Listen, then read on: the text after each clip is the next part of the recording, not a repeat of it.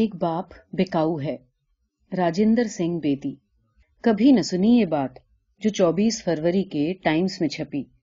یہ بھی نہیں معلوم کہ اخبار والوں نے چھاپ کیسے دی۔ خرید و فروخت کے کالم میں یہ اپنی نوعیت کا پہلا ہی اشتہار تھا۔ جس نے وہ اشتہار دیا تھا، ارادہ یا اس کے بغیر اسے معمے کی ایک شکل سی دے دی تھی۔ پتے کے سوا اس میں کوئی ایسی بات نہ تھی جس سے خریدنے والے کو کوئی دلچسپی ہو۔ بکاؤ ہے ایک باپ۔ عمر اکہتر سال، بدن اکہرا رنگ گندمی، دمے کا مریض۔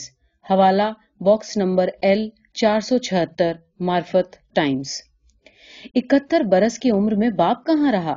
دادا نانا ہو گیا وہ تو۔ عمر بھر آدمی ہاں ہاں کرتا رہتا ہے۔ آخر میں نہ نہ ہو جاتا ہے۔ باپ خرید لائے تو ماں کیا کہے گی؟ جو بیوہ ہے، عجیب بات ہے نا۔ ایسے ماں باپ جو میاں بیوی نہ ہو ایک آدمی نے الٹے پاؤں دنیا کا سفر شروع کر دیا ہے۔ آج کی دنیا میں سب سچ ہے بھائی، سب سچ ہے۔ دما پھیلائے گا۔ نہیں بے دما متعدی بیماری نہیں۔ ہے نہیں، ہے۔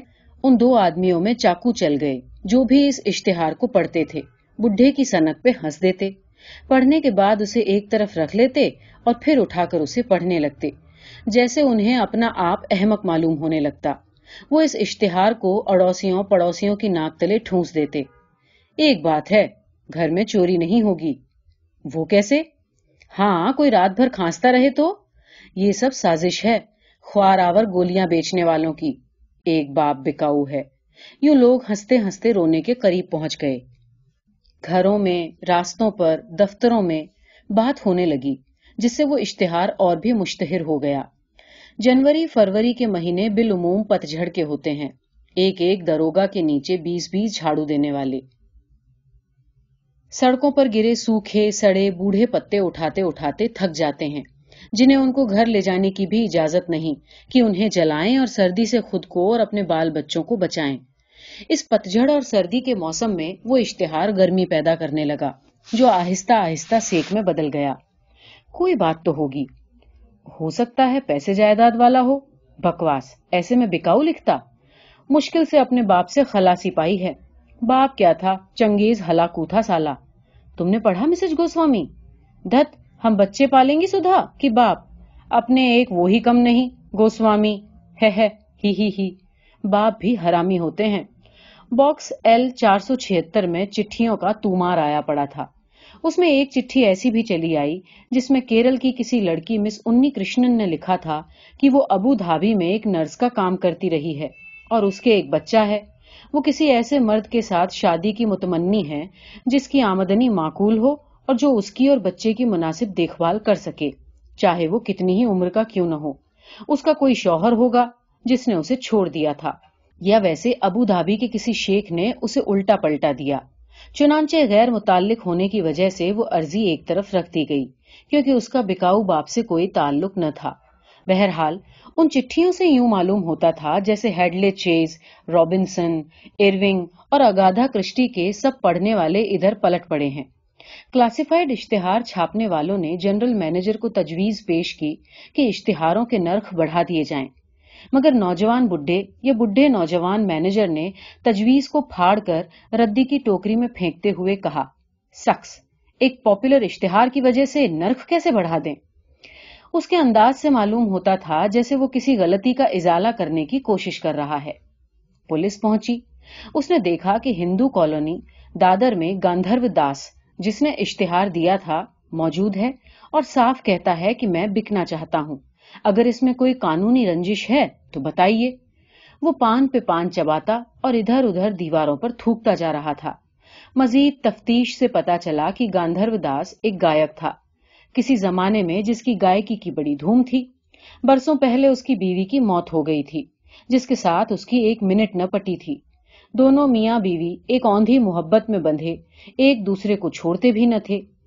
شام کو گاندھرو داس کا ٹھیک آٹھ بجے گھر پہنچنا ضروری تھا۔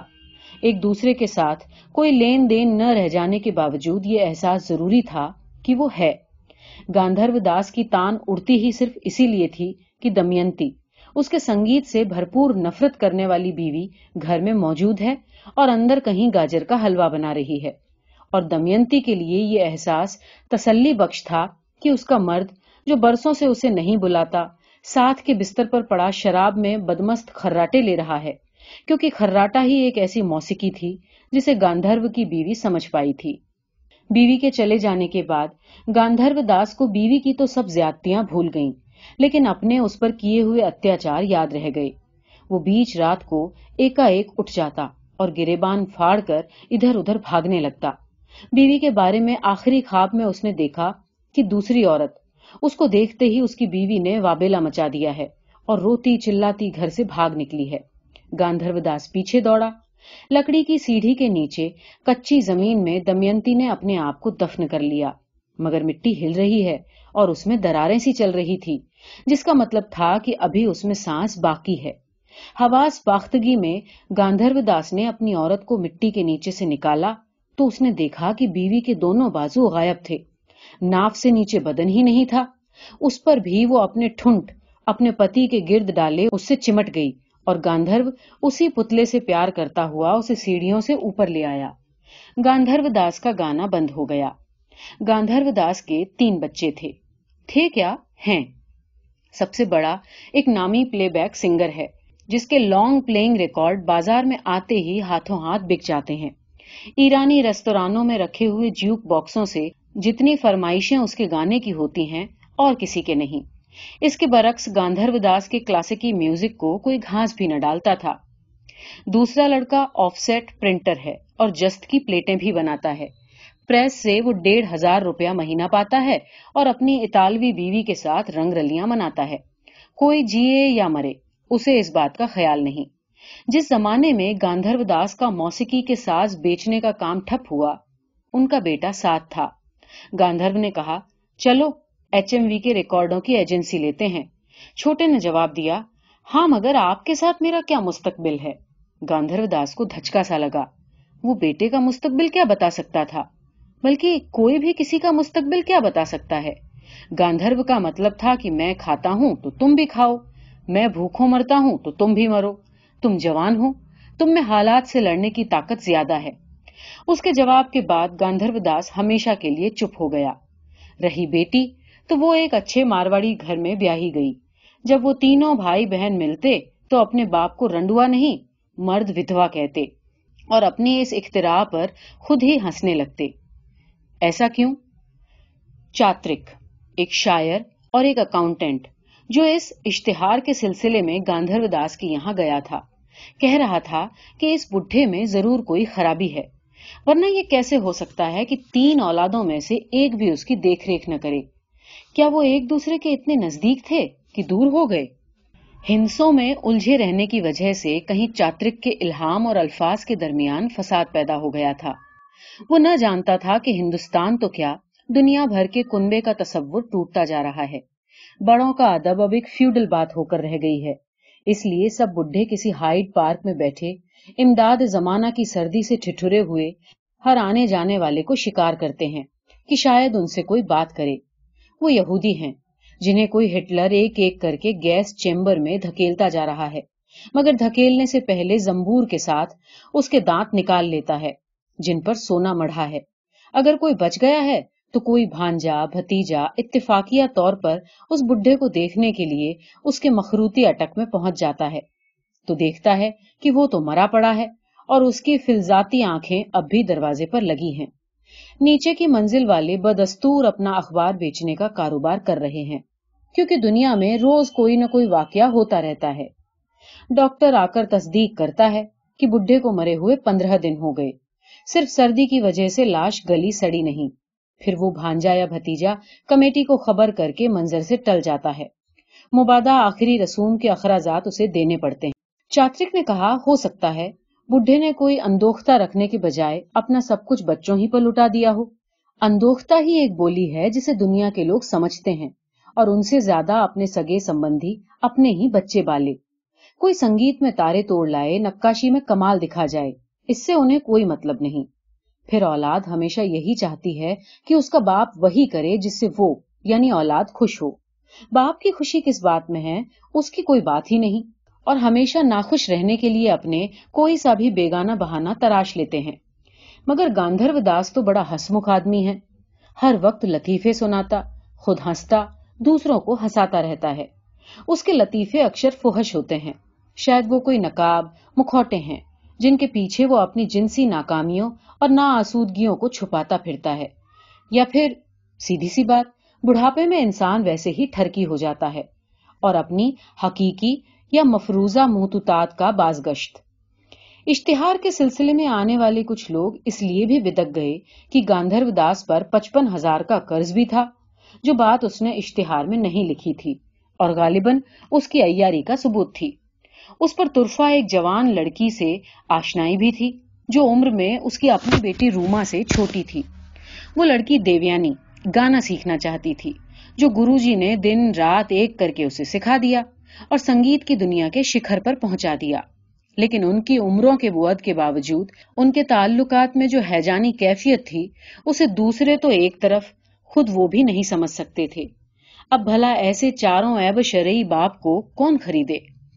اور پھر جو ہر وقت کھانستا رہے، کسی وقت بھی دم الٹ جائے اس کا۔ باہر جائے تو نوٹونک مار کر آئے، بلکہ لوٹتے وقت پوا بھی دھوتی میں چھپا کر لے آئے۔ آخر دمے کے مریض کی عمر بھی تو بہت لمبی ہوتی ہے۔ گاندھرو داس سنگیت سکھاتے ہوئے یہ بھی کہہ اٹھتا، میں پھر گاؤں گا۔ وہ تکرار کے ساتھ یہ بات شاید اس لیے بھی کہتا تھا کہ اسے خود بھی اس پر یقین نہ تھا۔ وہ سر لگاتا بھی تو اسے اپنے سامنے اپنی مرحوم بیوی روح کی طرح دکھائی دیتی، جیسے کہہ رہی ہو، ابھی تک گا رہے ہو۔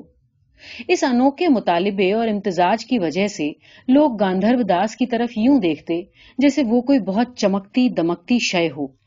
اور جس کا نقش وہاں سے ٹل جانے کے بعد بھی کافی عرصے تک آنکھ کے اندر پردے پر برقرار رہے اور اس وقت تک پیچھا نہ چھوڑے جب تک کوئی دوسرا انصوری نظارہ پہلے کو دھندلان دے۔ کسی خورشید عالم نے کہا، میں خریدنے کو تیار ہوں بشرتے کہ آپ مسلمان ہو جائیں۔ مسلمان تو میں ہوں ہی۔ وہ کیسے؟ میرا ایمان خدا پہ مسلم ہے۔ پھر میں نے جو پایا، استاد الدین کے گھرانے میں پایا۔ او ہاں وہ مسلمان کلمے والا۔ کلمہ تو سانس ہے انسان کی، جو اس کے اندر باہر جاری اور ساری ہے۔ میرا دین سنگیت ہے۔ کیا استاد عبد الکریم خان کا بابا ہریداس ہونا ضروری تھا؟ پھر میاں خورشید عالم کا کبھی پتا نہ چلا۔ دو تین عورتیں بھی آئیں، لیکن گاندھرو داس، جس نے زندگی کو ٹونک بنا کر پی لیا تھا، بولا، جو تم کہتی ہو، این میں اس سے الٹ چاہتی ہو۔ کوئی نیا تجربہ جس سے بدن سو جائے اور روح جاگ اٹھے، اسے کرنے کی تم میں ہمت نہیں۔ دین، دھرم، معاشرہ، نہ جانے کن کن چیزوں کی آڑ لیتی ہو، لیکن بدن روح کو شکنجے میں کس کے یوں سامنے پھینک دیتا ہے۔ تم پلنگ کے نیچے کے مرد سے ڈرتی ہو اور اسے ہی چاہتی ہو۔ تم ایسی کنواریاں ہو جو اپنے دماغ میں عفت ہی کی رٹ سے اپنی عصمت لٹواتی ہو اور وہ بھی بے مہار۔ اور پھر گاندھرو داس نے ایک شیطانی مسکراہٹ سے کہا، دراصل تمہارے ہجے ہی غلط ہیں۔ ان عورتوں کو یقین ہو گیا کہ وہ ازلی مائیں دراصل باپ نہیں، کسی خدا کے بیٹے کی تلاش میں ہیں۔ ورنہ تین تین چار چار تو ان کے اپنے ہی بیٹے ہیں۔ مجاز کی اس دنیا میں۔ میں اس دن کی بات کرتا ہوں جس دن بان گنگا کے مندر سے بھگوان کی مورتی چوری ہوئی۔ اس دن پتجھڑ بہار پر تھی۔ مندر کا پورا احاطہ سوکھے، سڑے اور بوڑھے پتوں سے بھر گیا۔ کہیں شام کو بارش کا ایک چھینٹا پڑا اور چوری سے پہلے مندر کی جوتیوں کے پروانوں نے اتنی ہی فراوانی سے قربانی دی، جس فراوانی سے قدرت انہیں پیدا کرتی ہے اور پھر ان کی کھاد بنا دیتی ہے۔ یہ وہی دن تھا جس دن پجاری نے پہلے بھگوان کرشن کی رادھا، جو عمر میں اپنے عاشق سے بڑی تھی، کی طرف دیکھا اور پھر مسکرا کر مہترانی چھبو کی طرف۔ جو عمر میں پجاری کی بیٹی سے چھوٹی تھی اور وہ پتے اور پھول اور بیج گھر لے گئی۔ مورتی تو خیر کسی نے سونے چاندی، ہیرے اور پنوں کی وجہ سے چرائی، لیکن گاندھرو داس کو لارسن اینڈ لارسن کے مالک دروے نے بے وجہ خرید لیا۔ گاندھرو داس اور دروے میں کوئی بات نہیں ہوئی۔ بوڑھے نے صرف آنکھوں ہی آنکھوں میں اسے کہہ دیا، جیسے تیسے بھی ہو، مجھے لے لو بیٹے۔ بنا بیٹے کے کوئی باپ نہیں ہو سکتا۔ اس کے بعد دروے کو آنکھیں ملانے اور سوال کرنے کی ہمت ہی نہ پڑی۔ سوال شرطوں کا تھا، مگر شرطوں کے ساتھ کبھی زندگی جی جائے ہے۔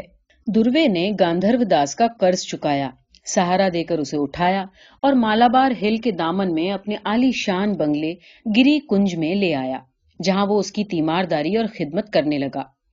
دروے سے اس کے ملازموں نے پوچھا، سر، آپ یہ کیا مصیبت لے آئے ہیں؟ یہ بڈھا مطلب بابو جی آپ کو کیا دیتے ہیں؟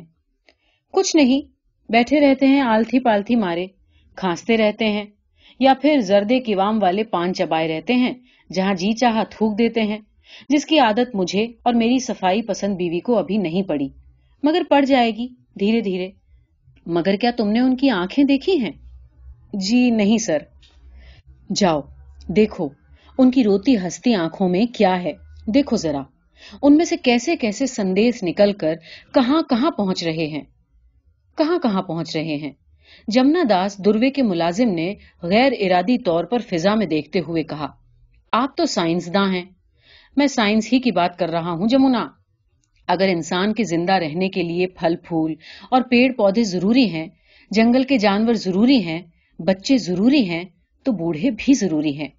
ورنہ ہماری اکولوجیکل بیلنس تباہ ہو کر رہ جائے گی۔ اگر جسمانی طور پر نہیں، تو روحانی طور پر بے وزن ہو کر انسانی نسل ہمیشہ کے لیے معدوم ہو جائے۔ جمنا داس اور اتھاولے بھاؤ کو کچھ سمجھ نہ آیا۔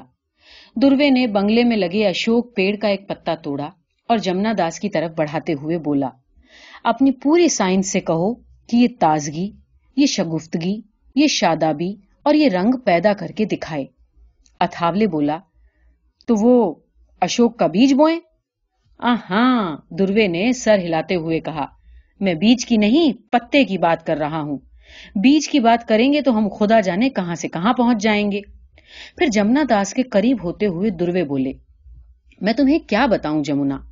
جب میں بابو جی کے چرن چھو کر جاتا ہوں، تو ان کی نگاہوں کا مرم مجھے کتنی شانتی اور کتنی ٹھنڈک دیتا ہے۔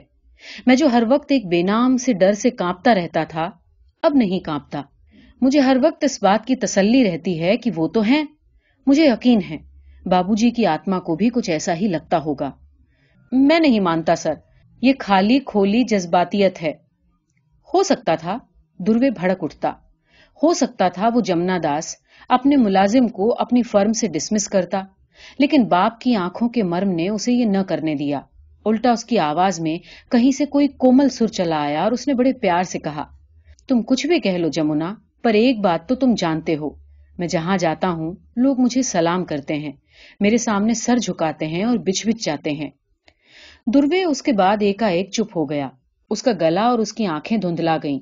سر، میں بھی تو یہی کہتا ہوں کہ دنیا آپ کے سامنے سر جھکاتی ہے۔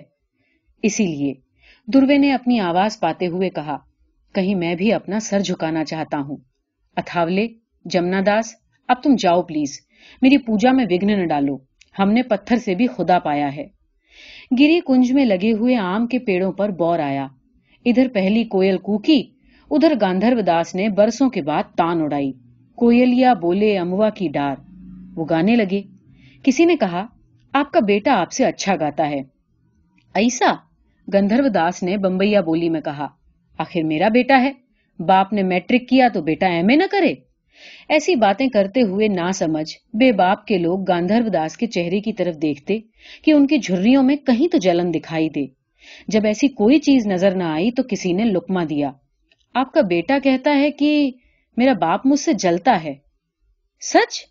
میرا بیٹا کہتا ہے۔ ہاں میں کوئی جھوٹ تھوڑا بول رہا ہوں۔ گاندھرو داس تھوڑی دیر کے لیے خاموش ہو گئے، جیسے وہ کہیں اندر عالم ارواہ میں چلے گئے ہوں۔ اور ماں سے بیٹے کی شکایت کی ہو۔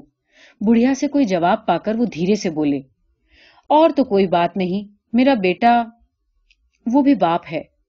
وہ پھر ان دنوں کی طرف لوٹ گئے جب بیٹے نے کہا تھا، بابو جی میں بھی شاستری سنگیت میں آپ جیسا کمال پیدا کرنا چاہتا ہوں، مگر ڈھیر سارا روپیہ کما کر۔ اور بابو جی نے بڑی شفقت سے بیٹے کے کندھے کو تھپ تھپاتے ہوئے کہا تھا، ایسے نہیں ہوتا راجو یا آدمی کمال حاصل کرتا ہے۔ یا پیسے ہی بناتا چلا جاتا ہے۔ جب دو بڑے بڑے آنسو لڑک کر گاندھرو داس کی داڑھی میں اٹک گئے، جہاں دروے بیٹھا تھا، ادھر سے روشنی میں وہ پرزم ہو گئے۔ سفید روشنی، جن میں سے نکل کر سات رنگوں میں بکھر گئی۔ دروے کو نہ جانے کیا ہوا کہ وہ زور سے اٹھ کر چلایا۔ Get out! اور لوگ لوگ چوہوں کی طرح ایک دوسرے پر گرتے پڑتے بھاگے۔ گاندھرو داس نے اپنا ہاتھ اٹھایا اور صرف اتنا کہا، نہیں بیٹے نہیں۔ ان کے ہاتھ سے کوئی برکی روئی نکل رہی تھی۔ دروے جب لارسن اینڈ لارسن میں گیا تو فلپ، اس کا ورکس مینیجر کمپیوٹر کو ڈیٹا فیڈ کر رہا تھا۔ کمپیوٹر سے کارڈ باہر آیا تو اس کا رنگ پیلا پڑ گیا۔ وہ بار بار آنکھیں جھپک رہا تھا اور کارڈ کی طرف دیکھ رہا تھا۔ لارسن اینڈ لارسن کو اکتالیس لاکھ کا گھاٹا پڑنے والا ہے۔ اس گھبراہٹ میں اس نے کارڈ دروے کے سامنے کر دیا۔ جسے دیکھ کر اس کے چہرے پر شکن تک نہ آئی۔ اس نے صرف اتنا کہا، کوئی انفارمیشن غلط فیڈ ہو گئی ہوگی۔ نہیں سر، میں نے بیسیوں بار چیک کر کے کراس چیک کر کے اسے فیڈ کیا ہے۔ پھر بھی مشین ہے، کوئی نقص پیدا ہو گیا ہوگا۔ آئی بی ایم والوں کو بلاؤ۔ موک چیف انجینئر تو ساؤتھ گیا ہے۔ ساؤتھ کہاں؟ تروپتی کے مندر۔ سنا ہے، اس نے اپنے لمبے ہپی بال کٹوا کر مورتی کی نظر کر دیے ہیں۔ دروے ہلکا سا مسکرایا اور بولا، تم نے یہ انفارمیشن فیڈ کی ہے کہ ہمارے بیچ ایک باپ چلا آیا ہے؟ فلپ نے سمجھا کہ دروے اس کا مزاق اڑا رہے ہیں یا ویسے ہی ان کا دماغ پھر گیا ہے، مگر دروے کہتا رہا، اب ہمارے سر پر کسی کا ہاتھ ہے، تبریک ہے اور اس کے نتیجے کا حوصلہ اور ہمت۔ مت پھولو یہ مشین کسی انسان نے بنائی ہے جس کا کوئی باپ تھا، پھر اس کا باپ اور آخر سب کا باپ۔ فلپ نے اپنی اندرونی خفگی کا منہ موڑ دیا۔ کیا دیویانی اب بھی بابو جی کے پاس آتی ہے؟ ہاں۔ مسز دروے کچھ نہیں کہتی۔ پہلے کہتی تھی، اب وہ ان کی پوجا کرتی ہے۔ بابو جی دراصل عورت کی ذات ہی سے پیار کرتے ہیں۔ فلپ، معلوم ہوتا ہے انہوں نے کہیں پرکرتی کے چتون دیکھ لیے ہیں۔ جن کے جواب میں وہ مسکراتے تو ہیں، لیکن کبھی کبھی بیچ میں آنکھ بھی مار دیتے ہیں۔ فلپ کا غصہ اور بڑھ گیا۔ دروے کہتا رہا بابو جی کو شبد، بیٹی، بہو، بھابھی، چاچی، للی، میاں بہت اچھے لگتے ہیں۔ وہ بہو کی کمر میں ہاتھ ڈال کر پیار سے اس کا گال بھی چوم لیتے ہیں اور یوں قید میں آزادی پا لیتے ہیں اور آزادی میں قید۔ دیویانی، دروے نے حکارت سے کہا، تم سیکس کو اتنی ہی اہمیت دو فلپ جتنی کی وہ اس کی مستحق ہے۔ تیتر بٹیر بنے بغیر اسے حواس پر مت چھانے دو۔ سنگیت شاید ایک آرتھی دیویانی کے لیے۔ میں سمجھا نہیں، سر۔ بابو جی نے مجھے بتایا کہ وہ لڑکی بچپن میں ہی آوارہ ہو گئی۔ اس نے ماں باپ کو کچھ اس عالم میں دیکھ لیا، جبکہ وہ نوخیزی سے جوانی میں قدم رکھ رہی تھی۔ پر وہ ہمیشہ کے لیے آپ ہی اپنی ماں ہو گئی۔ باپ کے مرنے کے بعد وہ گھبرا کر ایک مرد سے دوسرے دوسرے سے تیسرے کے پاس جانے لگی۔ اس کا بدن ٹوٹ ٹوٹ جاتا، مگر روح تھی کہ تھکتی ہی نہ تھی۔ کیا مطلب سر؟ دیویانی کو دراصل باپ کی تلاش تھی۔ فلپ جو ایک کیتھولک تھا، ایک دم بھڑک اٹھا۔ اس کے ابرو بالش بھر اوپر اٹھ گئے اور پھیلی ہوئی آنکھوں سے نار جہنم لپکنے لگی۔ اس نے چلا کر کہا، یہ فراڈ ہے mister دروے، pure unadulterated fraud جب ہی دروے نے اپنے خریدے ہوئے باپ کی نم آنکھوں کو ورسے میں لیے، کمپیوٹر کے پس منظر میں کھڑے ہوئے فلپ کی طرف دیکھا اور کہا، آج ہی بابو جی نے کہا تھا فلپ تم انسان کو سمجھنے کی کوشش نہ کرو صرف اس کو محسوس کرو۔